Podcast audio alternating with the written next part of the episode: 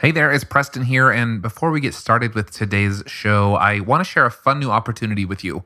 We're preparing to launch Freelance to Founder Shorts, 5 to 10-minute episodes addressing a singular specific question from one of you.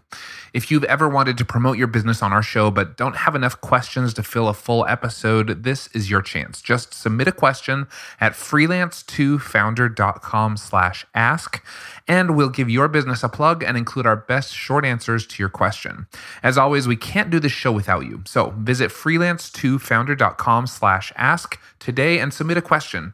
You can send a text, record audio, or make a quick video, and it just takes a few minutes at freelance2founder.com/ask. We can't wait to hear from you. And now on to the show.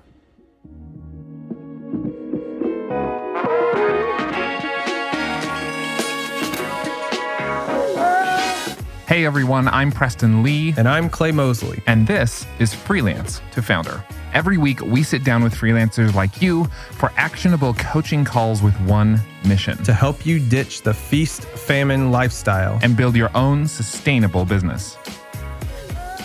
At one point, we were both brand new freelancers, barely making ends meet. But by now, we've started, grown, and even sold a few businesses of our own. And we want to help you do the same. If you're ready to go from freelance to founder, then join the army of freelancers who are taking matters into their own hands. Visit freelance2founder.com to apply for your own on-air coaching call. And now, get ready to take some notes because an all-new episode of Freelance to Founder starts right now. On today's show, maybe you've heard expert advice saying you should hire a VA, a virtual assistant. You might have even heard that advice from us on this show. But what exactly should you hire a VA for? And is hiring a VA really worth the money? Those are two questions we explore on our coaching call with Ben Marcoux, who lives in Rhode Island, USA. Ben found himself wondering why in the world he would want to hire a VA in the first place. And then after taking the leap, he wishes he had done it years ago. Plus, Clay and I share our best advice for making the most of your virtual assistant, and we talk about scaling your business versus growing it. All of that when we get back after this quick break.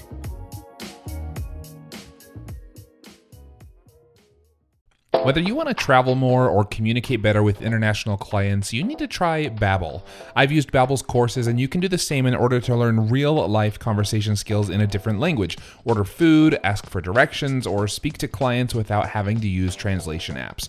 Right now, get 60% off your Babbel subscription. This is only for our listeners at babbel.com/freelance. That's 60% off at babbel.com/freelance, spelled BABBEL.com/freelance. Rules and restrictions apply. Hello and welcome back to another episode of Freelance to Founder. My name is Preston Lee with Milo.co, and joining me on the air is my friend Clay Mosley from GetDripify.com. Hey, Clay. What's going on? I'm happy to be here. Yeah, excited to have you. And speaking of Dripify, man, I feel like I saw on social media the other day or somewhere, maybe in a text I got from you or something, that you guys are, what is it? You announced something. Was it a text? I'm going to pull it up. It's right here. Shameless promo. You said. Oh, yeah. Oh, yeah. Dripify Pro. You want to learn how to build your entire marketing machine where you get inbound leads. This is it. It's only $59 a month. Why don't you tell people where they can find it? I'm doing a shameless plug for you on the podcast. Oh, I appreciate that. This is totally unexpected. So quick pitch on it is I have this like course called 90 Day Marketing Machine, where it's like you can create your entire marketing system in 90 days. But that's like my signature course. And you can go at your own pace. So I created a Dripify Pro, which is only $59 a month. And I teach everybody all the things in my signature course, but it's not at their own pace. I teach different strategies, different topics on a weekly live Zoom. And it's literally step-by-step how to do things. I give away all the agency secrets of marketing, and people can just learn. And it's super affordable, $59. And people can go to getdripify.com/pro. Love it, man. So go ahead and check that out. There is no one better you could learn from in terms of doing the marketing and the growth and the lead generation for your business as you scale it. So check out Clay's new offering there. And joining us on the air also is our new friend, Ben Marcoux, calling from Rhode Island. Hey, Ben. Hey, thanks for having me on, guys. Really appreciate the opportunity. Hey, we're excited to have you. I was going to make some joke about Rhode Island being the smallest state and Texas being the largest, but Texas isn't the largest state, is it? I mean, a lot of people in Texas probably think it is, but it's not. Anyway. Texas is the best state. That's right. The best state. Well, that is definitely undisputed, yeah. But Ben, thanks for taking time to call in today. Why don't you tell us a little bit about your business?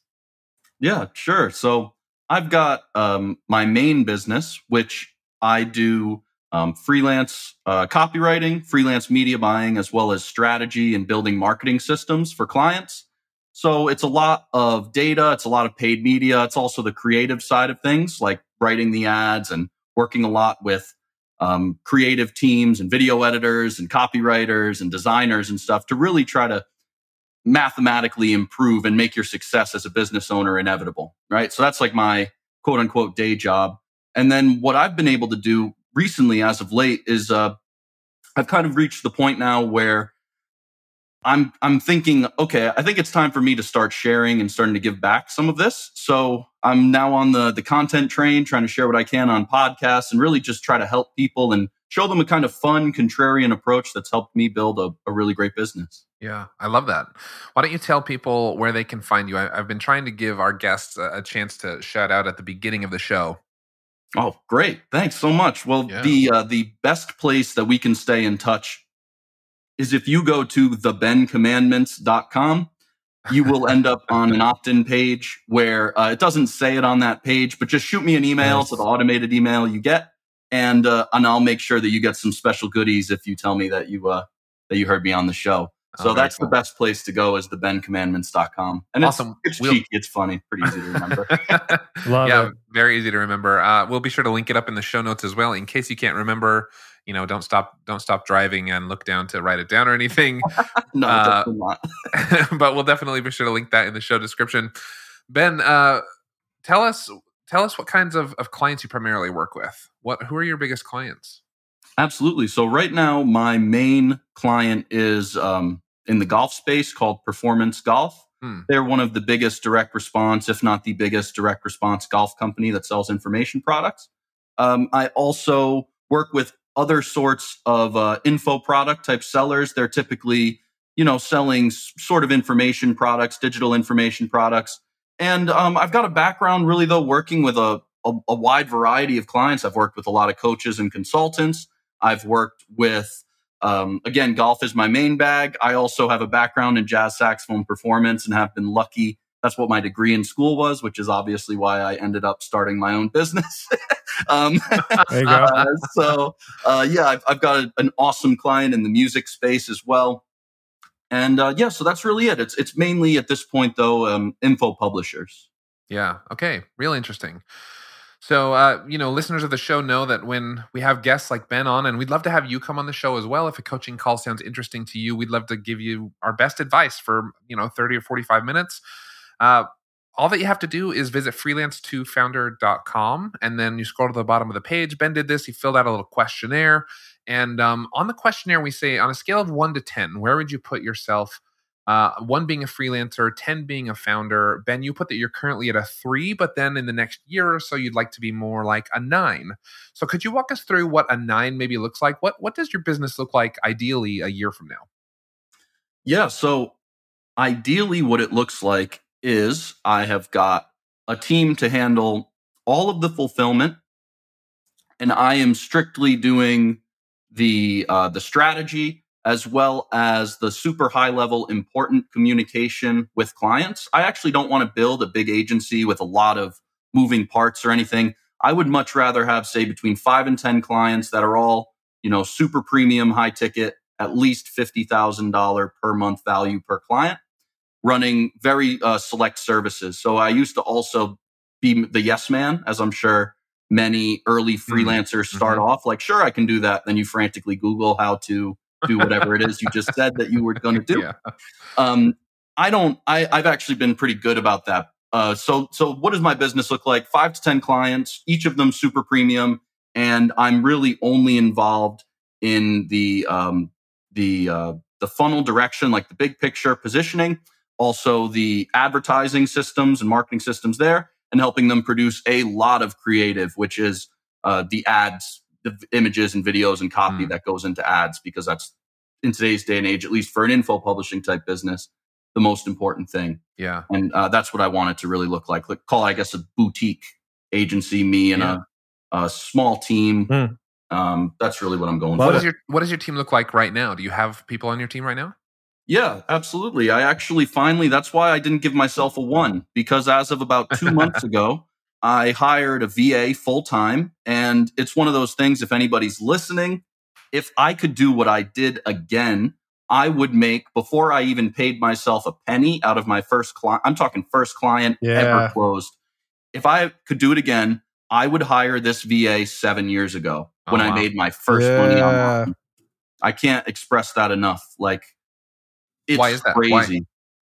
It's crazy. Why do you say that, Ben? I've got a full-time guy as well that helps me with some sales side of things, as well as is just a kind of catch-all for other things. But yeah, that VA, oh my God, can't explain it enough. Tell the listeners why you wish you'd done it sooner. Well, because there's this crazy thing that happens when you hire a VA where you can show them how to do stuff, and then they do it. And I found a really great service. If you guys don't mind me giving the shout out, I have no affiliation with them. I was just absolutely blown away. It's called ProSulum, which is a terrible name, but an awesome, awesome service. I can't even tell you how to spell it.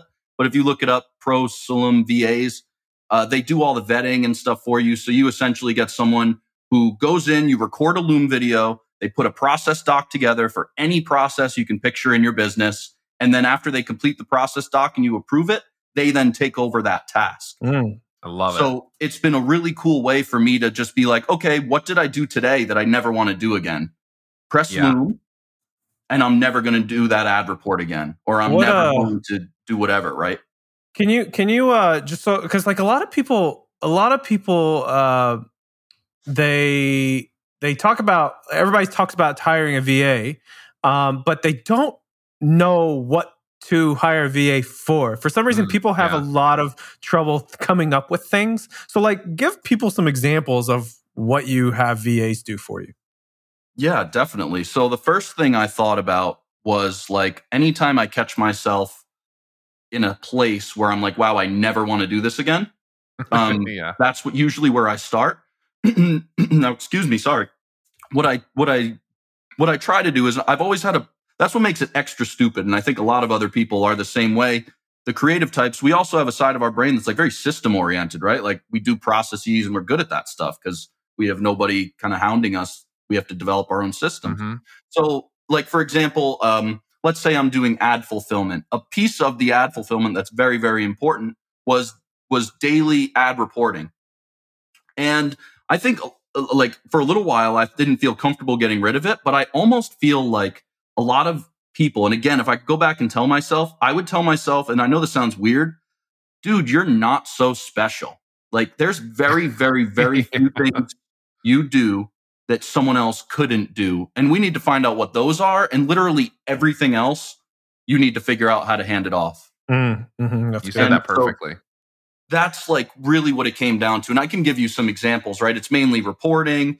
It will be things like any sort of repetitive task like lead scraping or setting up spreadsheets or exporting certain things or uploading content or keeping your, CRM in track, like updating lead information. If you're a B2B salesperson, you obviously need an inflow of leads, and you need to keep status of like what's going on with them so you can follow up accordingly. All that fun stuff that I'm sure Clay teaches immensely better ways than I just said. But really what I would do is think about it in that sort of like, how can I like remove my ego from the situation and find truly, I think it's Jeff Bezos who says he wants to make very few, very important decisions. And that's his job, and that's his leadership team's job. Yeah. And so when I started thinking that way, it was like, whoa, you're doing a bunch of stuff that you need to let go of. You don't need to be doing. And that's really a key, I think, to finally letting go and being able to grow, because you're right. So many of us hold on to these things that we do thinking like, either I'm the best person to do this. No one can do this as well as I can. or thinking like, you know, it's not worth it to pay someone else to do this thing. I can knock it out in 15 minutes. But the thing is, what I have found when I'm trying to identify, you know, what would be good to pass off to someone else, if you find yourself sort of, you have to be really self-aware. You have to really pay attention to your internal dialogue. And when you find yourself kind of thinking to yourself, if I had more time, I would do this thing. Like here's this, you know, growth idea I have for my company, but I can't do it because I'm so busy doing XYZ. The XYZ is the part that you hand off to a VA or to someone else that you hire, so that you it's all opportunity cost. Every time you're doing all these things that you just talked about, Ben, like every time you're doing all these other tasks, you're not doing those growth tasks, those important tasks that really move your business forward. Absolutely. Yeah. And then a fun story just to kind of hammer this home for anyone who thinks that you're going to do things better than anyone, right? This is top of mind because a couple days ago I had that VA complete a backdated report for a client going back 3 months, which was awesome to see that data just kind of fill in as it happened. And then she sent me a message and goes, "Oh, by the way, I changed the year. Everything on the document still said 2021. So like, obviously, I'm not that good. Yeah. Like I'm like, you know what I mean? I'm not special. Like I'm not clearly performing this at such a high level that it should not be off like on my plate anymore or whatever." Yeah. So when she sent me that message on Slack, it was like a slap in the face. Like, man, how many other things have you made mistakes on because you were so busy trying to do everything that you did something stupid like that? And it was a really powerful reinforcing reminder that I need to really lean into this. And if she ends up full-time, like too busy, I'm going to hire another one because I'm never going back. It's one of those things like once you have a car, you can't imagine life without a car. You know, like it's a feeling I totally didn't expect, but I get a high off of it now when stuff just gets done and I don't have to be involved. Like it can be hard to let go of that in the beginning, right? But now I have my team members, they'll say like, "Hey, I couldn't get a hold of you the other day, so I just went ahead with this and da-da-da-da-da." And did they do it exactly like I would have? No. But did they do it great? Yes. And that's what really matters, right? And so it's a great feeling. I don't know, Clay, what kind of tasks do you prefer to outsource to a VA or someone else on your team? You know, a big one for me is video editing. I mean, video podcast editing. We do the same thing. Yeah, it's just so labor intensive. It's just totally. It just takes up so much time. And if you can find editing is, especially video editing, you got to find the right person that could do the certain style that you like. But like once you find that person, it's just like a big relief.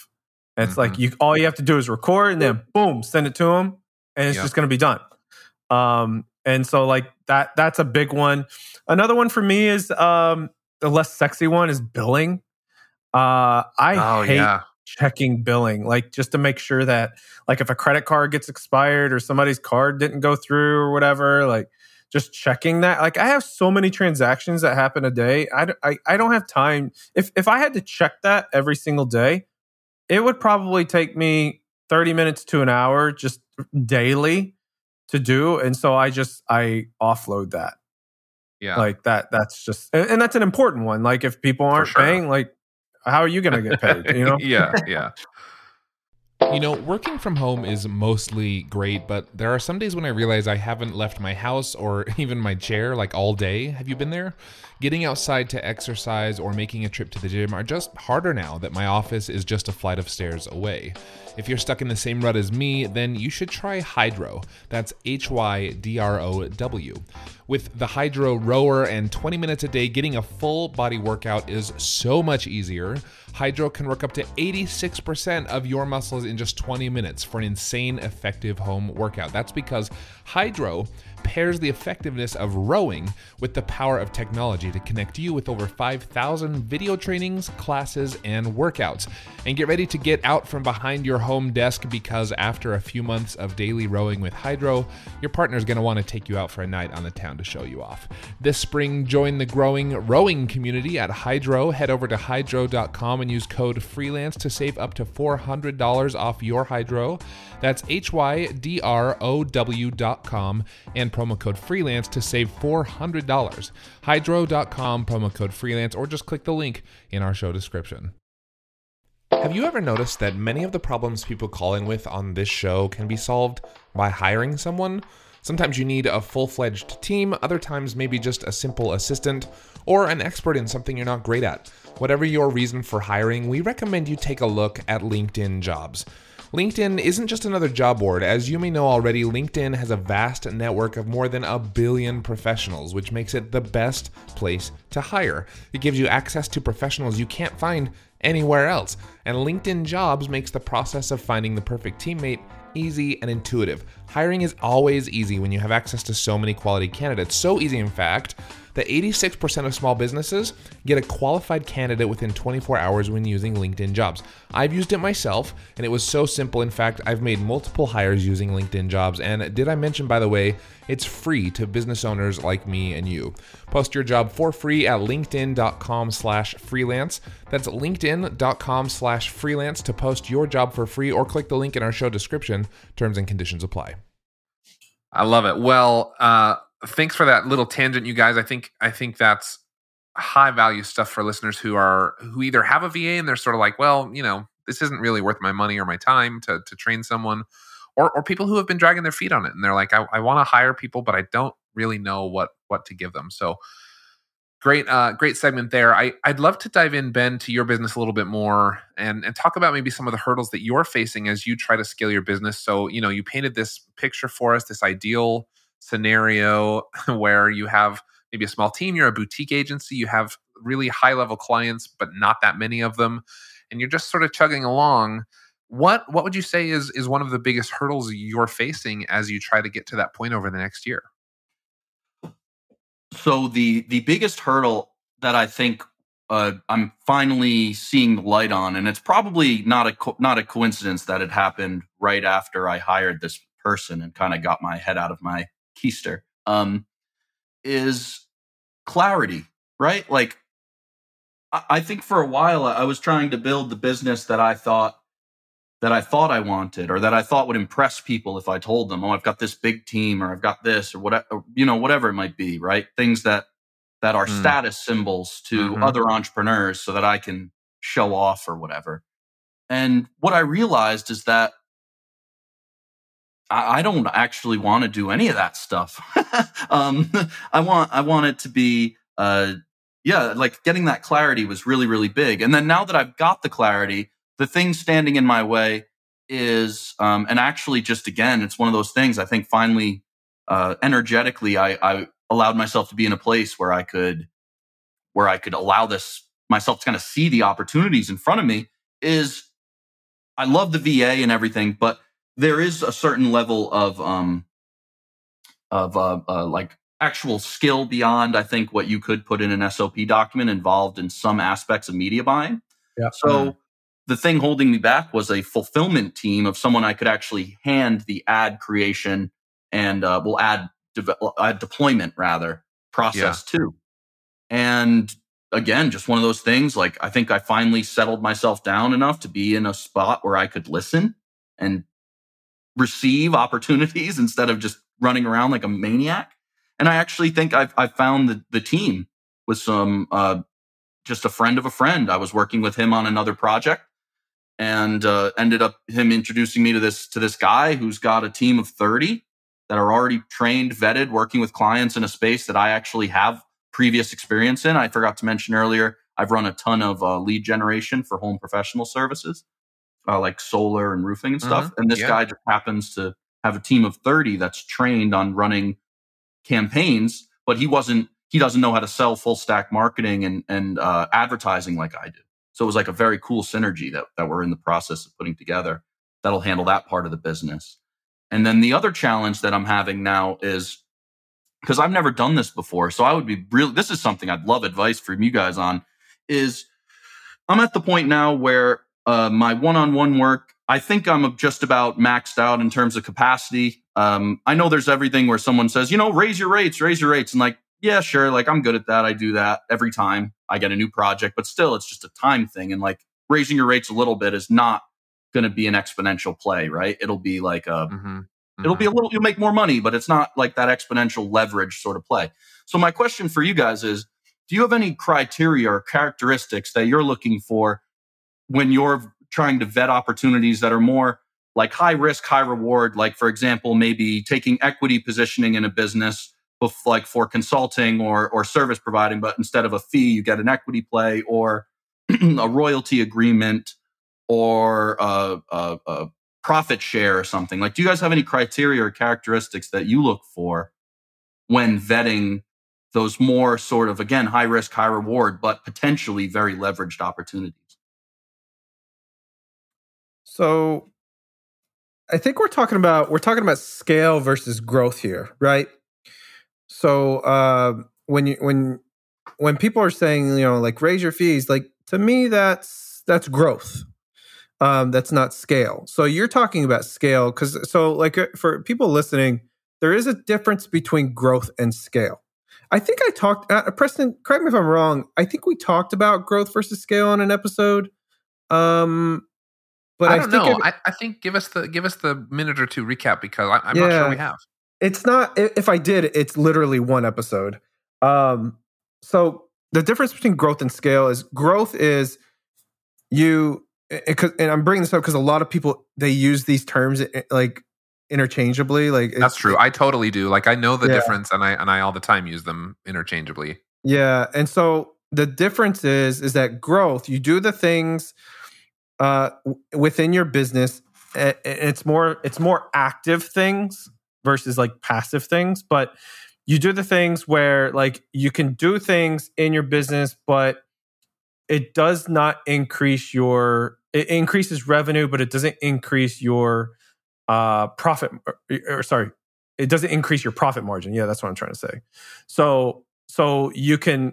A perfect example of growth is you can add on a product or service, but and you can cross sell that, you can upsell that, or you can sell it to new audiences, whatever.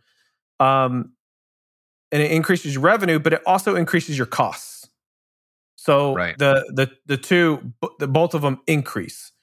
So you don't really change your profit margin. Or you could do things that will help you scale. And what that does is it helps you increase revenue, but in addition to that, your profit margin stays the same, right? So therefore your profit increases. Does that make sense? Yeah. So with growth, your revenue and your costs are increasing. With scale, your revenue is increasing at a faster rate than your costs are increasing. Correct. Yeah. So like when people say increase your fees, that's a scale strategy. However, just like what you said, Ben, it's not an exponential thing. Like there's a finite number that's there, right? As far as like looking at equity opportunities and things like that, like to me, that's scale. And so you can partner with another company or buy into another company and take an equity ownership. Maybe it's like minority. I do this where you have several of them and it doesn't require that much of your time and resources, but the potential of revenue is quite substantial, so that's a scale thing, Like a lot of people do this with real estate. Real estate is a scale thing, and so as far as like going to your question, I just wanted to clarify that in case people were listening, they're like, what? So as far as like characteristics, this is kind of a difficult question to answer. If I had to sum it up into one word, it's gut, right? Like, what is your gut feeling about this? So like, if you're looking at an opportunity, it's like, what's your gut feeling about this? Then if it's good, usually it's a good opportunity, but you gotta support it with numbers and data. It's like, okay, well, what is the historic data look at behind this opportunity? Like, if you're looking at potentially becoming a minority equity partner with another company, and maybe you just do consulting, which I do this, then you got to look at, okay, what has the company done historically, like in the last 12 months or 24 months? Like, are they growing? Like, are they losing money? Like, what do the numbers look like? So I don't know. That's what I kind of, I don't know if that's a good answer. To me, it's gut plus supported by numbers. Yeah. An educated gut check and an educated guess. Ben, could you give us like an example maybe of one of these questions that you have been faced with or you anticipate being faced with? Yeah, sure. So I'm at the point now where it's kind of cool. And this is like a, I guess, a mindset shift that I need to make where I'm actually somewhat desired for what I do, right? So kind of being on the other side of that freelance hump where for a while I thought I would, always just be hustling. But now I'm actually starting to be presented with more opportunities than I have time for. People seek you out and people spread the word about you and you've sort of become known for what you do. Yeah, right, which I know sounds ridiculous, but I never expected that. I thought I was going to make a couple $1,000s a month and not ever need a real job so I could continue my saxophone career. That's what I that's what I initially planned on. So questions that I anticipate asking or being asked are things that are already coming up are like, essentially, just because of what I do, it's mainly copy and media. It's more or less people who are asking me to do what I would normally get paid for on spec, but for the potential upside of like owning a percentage of that offer. Wait, potential, or they're going to give you equity? Oh no, well there would be equity, but I guess there's two sides. This would be the two things where I'm not even sure, right? Where like, on the equity side of things, it would be essentially like, I don't know how to even negotiate that. What do I figure out for my percentage? The other thing would be like a profit share sort of thing where it's like, hey, normally you would get charged, XYZ $1,000 per month plus whatever percentage of spend or something, right? Whereas now it would be like, well, there's no fee, there's no percentage of spend, but we'll give you 10% of the offer. Yeah. Right. Okay. One thing you got to be careful about this is time, right? So like, again, this is like, it's very similar to taking on more clients because, again, that's a finite number. And the only thing that changes is how you get paid. One is a fee, the other is an equity. Of course, like with equity, it could be shit and you don't make any money, but the upside is much bigger. But if you look at that though, you still only have a finite amount of time to be able to work on X number of companies.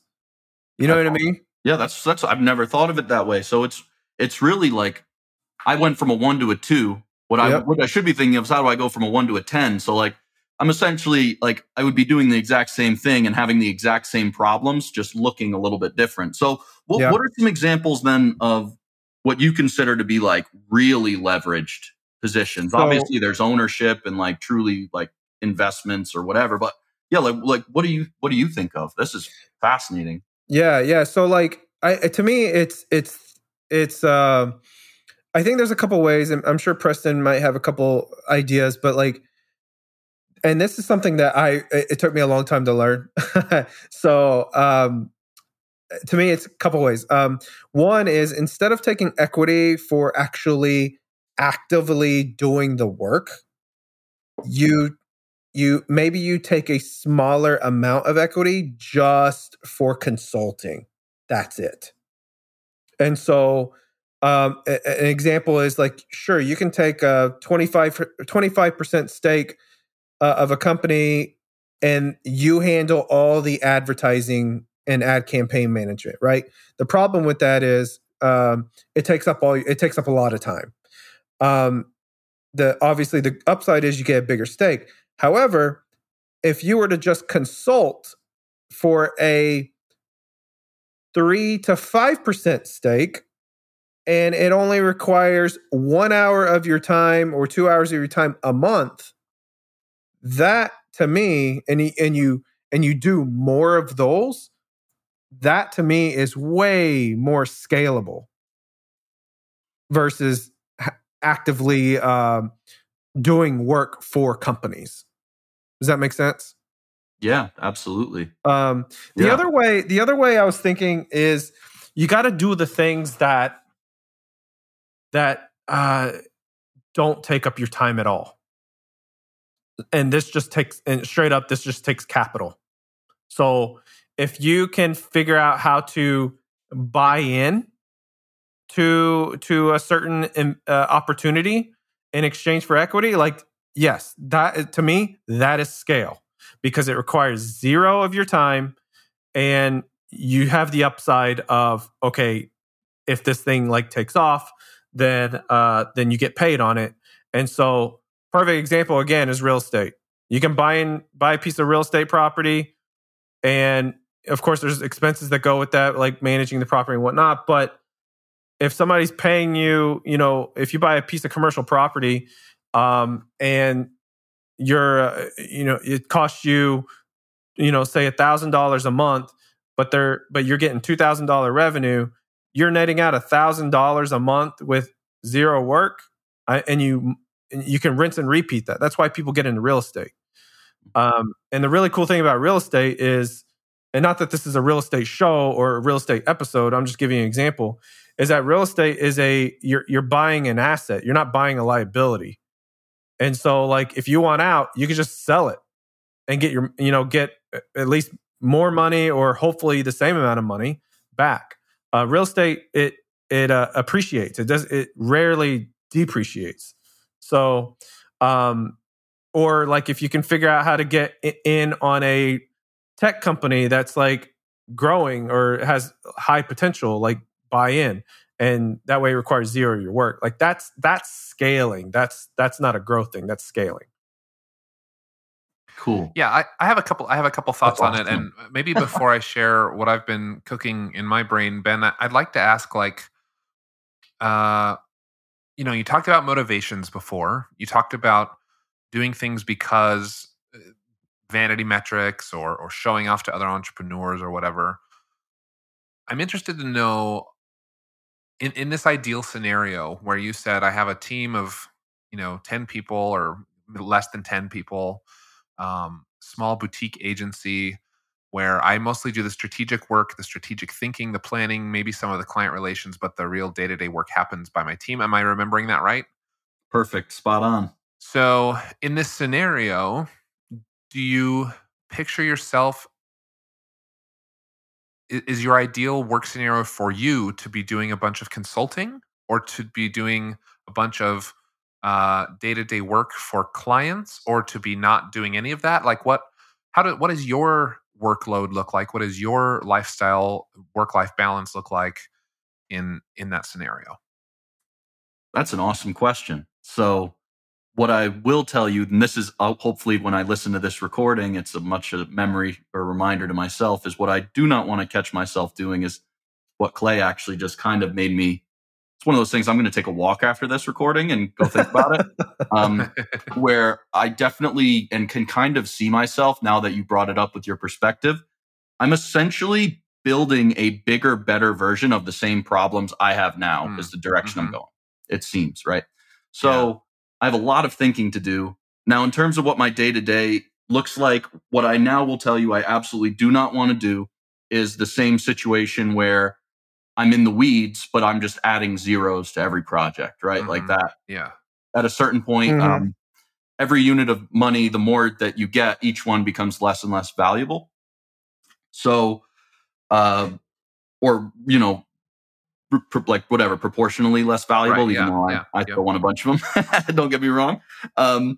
So what it looks like for me is I would like to be definitely still spending, call it 25% of my workday being really involved in something, because I know myself, I'll be really bored.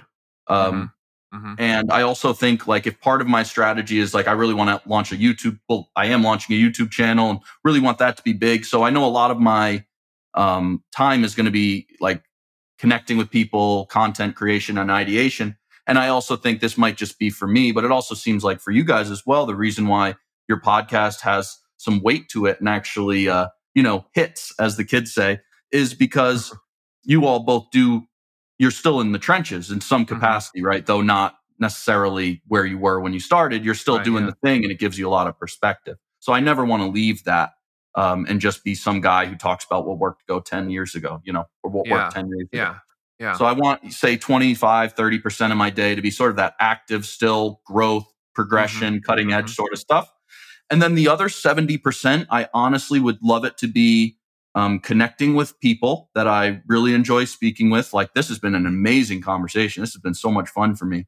So like conversations like this, as well as I've realized I do a lot of my best work when I've got a lot of time to think.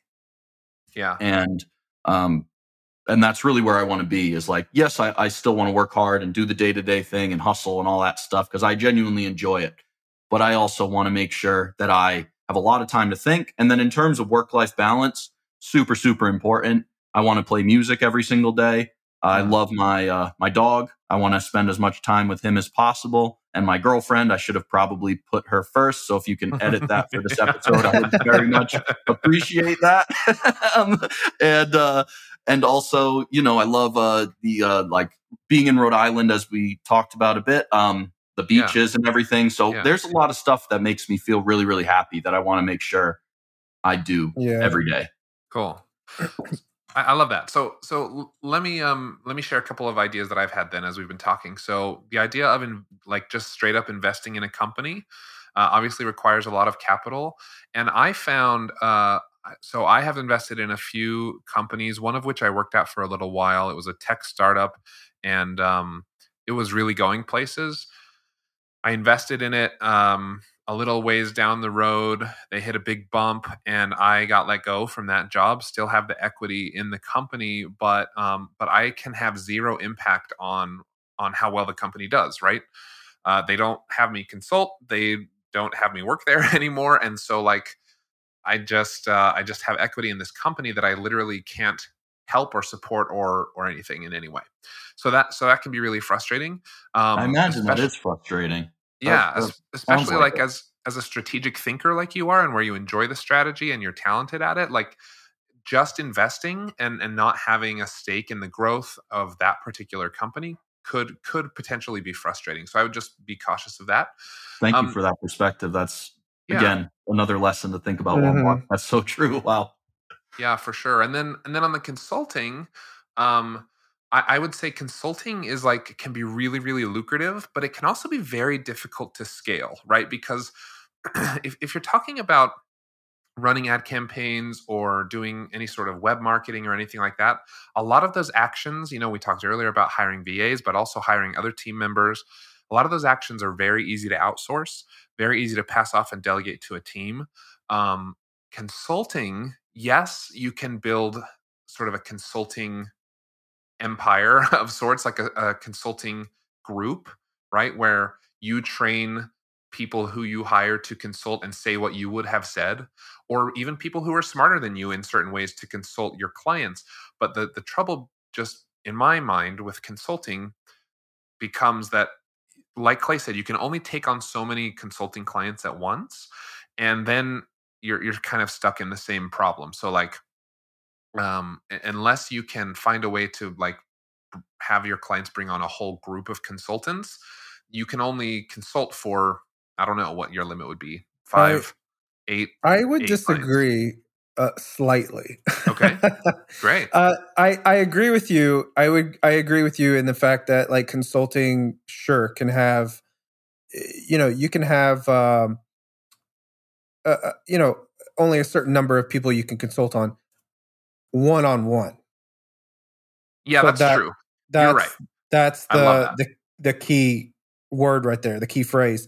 Now, most people consult one-on-one starting out. So I'll just tell you, just the people that I hang out with that are super high elite and they're making just a shit ton of money, this is how they do it.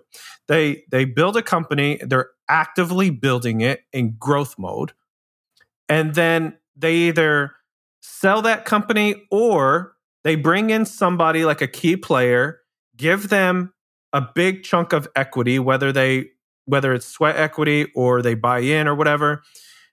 And they kind of sort of quote unquote retire from that company. So Ben, like, let's just say hypothetically, this agency, you have a key player that you either have now or you can bring on later. And this person knows how to run the company properly. They can grow it, they can run it, and they stay in an active role. And then you kind of step back, right? You maybe you guys have an agreement where like that person gets a big chunk of equity and maybe you only take on 20% equity as a consultant and you are no longer in the day-to-day business of that company. So now you own 20% of this company, you're getting paid 20%, and then that frees up almost all your time to go do other things. This is that first step. So you actively build this company. And then you kind of step out and then you move into consulting. Now, where most people, when they start out in consulting, they start out one-on-one, but they charge, a pretty decent fee. I think consulting is the next step up. They charge a pretty decent fee. And then once you build up your consulting business, then you go into group consulting. So what does that mean? You are no longer consulting one-on-one with clients. You're consulting clients in a group setting. It could be a group of 5 people, 10 people. I've seen it as, as big as 40 or 50 people. But like instead of, if you're charging, let's say $2,000 a month for a one-on-one consultant, you can charge $1,000 or even $800 a person for a group of 10 people. So you can see how this is more scalable in a group setting. And a lot of these clients will have the same problems. And so as you're helping one, you're helping everyone, yes. Right? Yeah. Yep.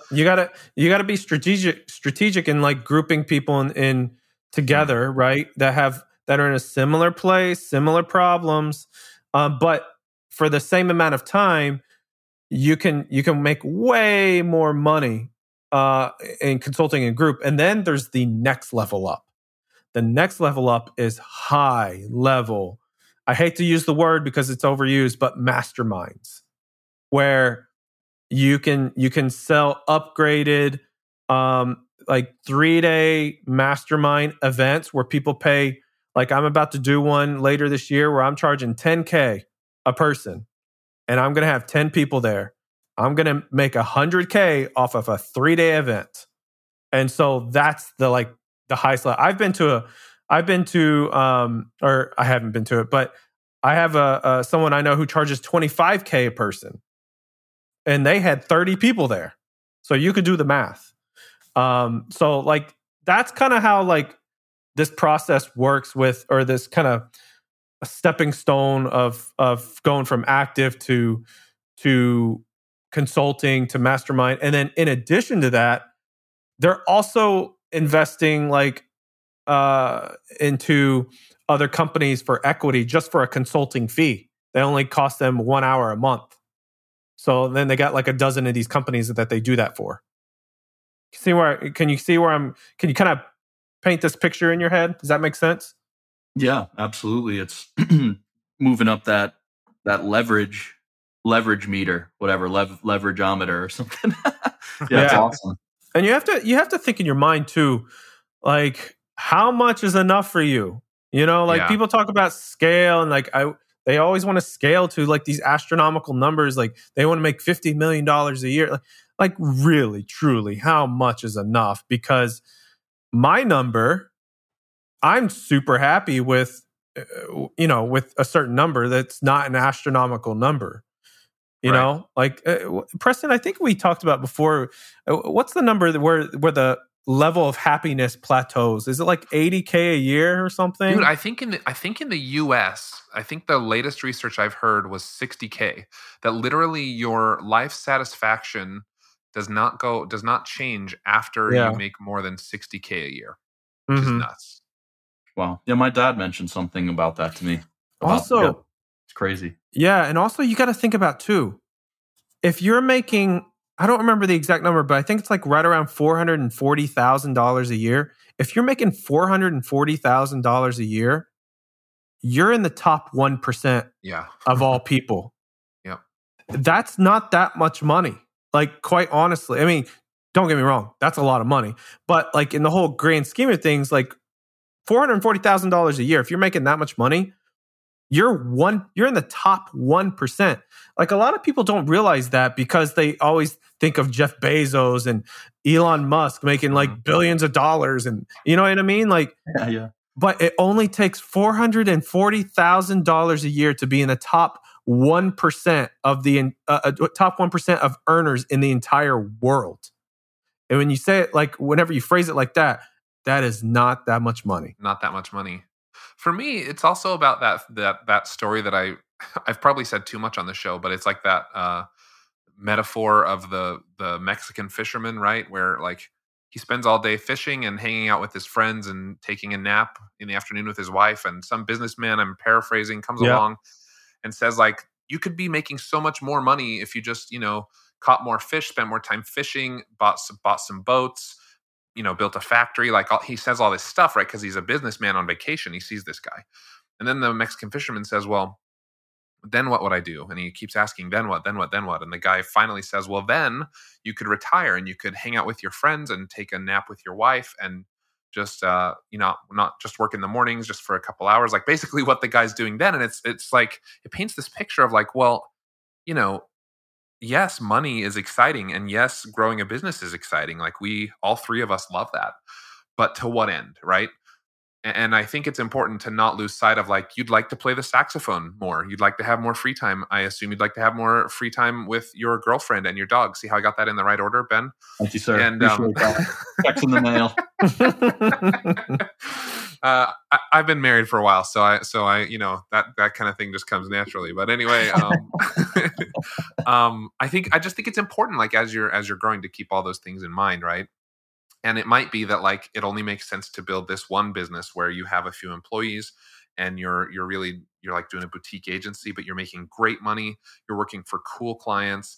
And yeah, maybe you don't have equity in other people's companies, but you've got all the equity or the majority equity in this really cool, solid, high-performing company of your own.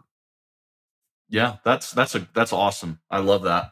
Yeah, totally something that I've been speaking with a lot of people with lately, just in general, and different sorts of conversations about the word that keeps coming up again and again is clarity, right? Mm-hmm. Like, yep. And I've been kind of coining a term, and I probably stole this at some point from somebody because I don't have many good, never mind original thoughts, but I've been coining it kind of like the North Star mindset. Mm-hmm. Like once you've got that North Star, then it creates every other decision in your life becomes binary, right? It's either yes, it moves me closer, I'm going to do it, or no, it doesn't move me closer, I'm not going to do 100%. It. 100%.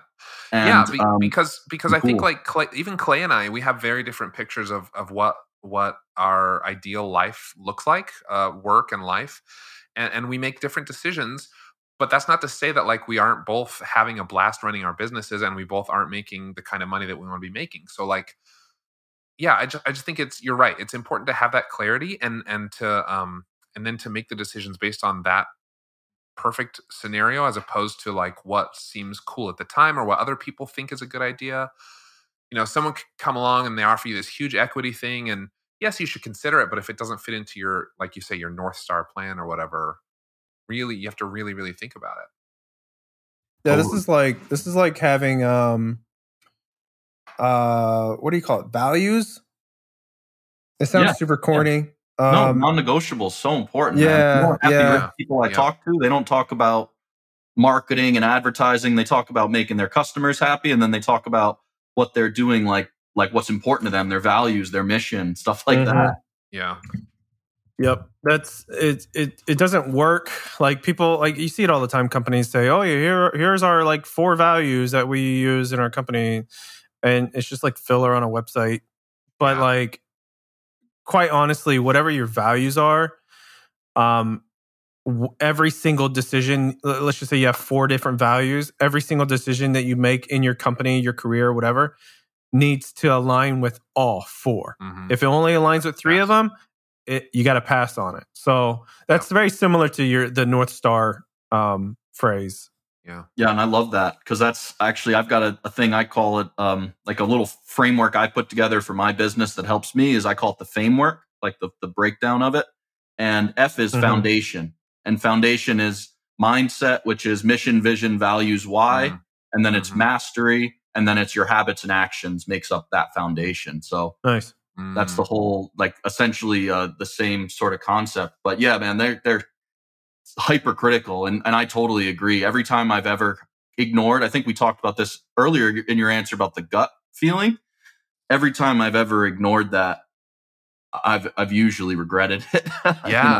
Yeah, that gut decision Clay was talking about is often informed by your vision, right? And if you don't have a vision or a North Star or whatever you want to call it, you don't have these values, then your gut doesn't really have anything to go off of, right? And so you can be kind of all over the place. So yeah, totally. Yeah. Well, Ben, this has been a lot of fun. I have learned a lot of things myself in this conversation. We appreciate you taking the time to be here, man. Why don't you tell the listeners one more time where they can find you, and then we'll sign off. Great. Well, thanks again. This has been a fantastic time. I've had an amazing time. Really appreciate the opportunity. Again, the best place to connect is just go to thebencommandments.com, all one word, spelled exactly like the 10 commandments, but with a B. And that will put you on the daily email list. And I'll also make sure you just drop me a line, and I'll make sure to send over some special goodies, because Preston and Clay have treated me so well. I need to make sure that I pass that along to their community. Thanks again, guys. Nice. Oh, man. I love it. Thanks so much for being here. Clay, thank you for taking time. Appreciate it.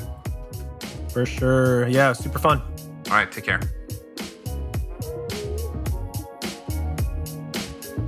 Freelance to Founder is produced by the team at Millo. Visit millo.co to level up your freelancing. And Dripify, visit getdripify.com. to become a bad A in business. Freelance to Founder is also part of The Podglomerate. You can check out more amazing podcasts at thepodglomerate.com. The theme music for this show was produced by Joaquin Carud. You can catch past episodes at freelancetofounder.com or by searching Freelance to Founder in your favorite podcast player. While you're at it, we'd love an honest review on Apple Podcasts, Spotify, or wherever you listen to podcasts. That's all for now. Until next time, see ya.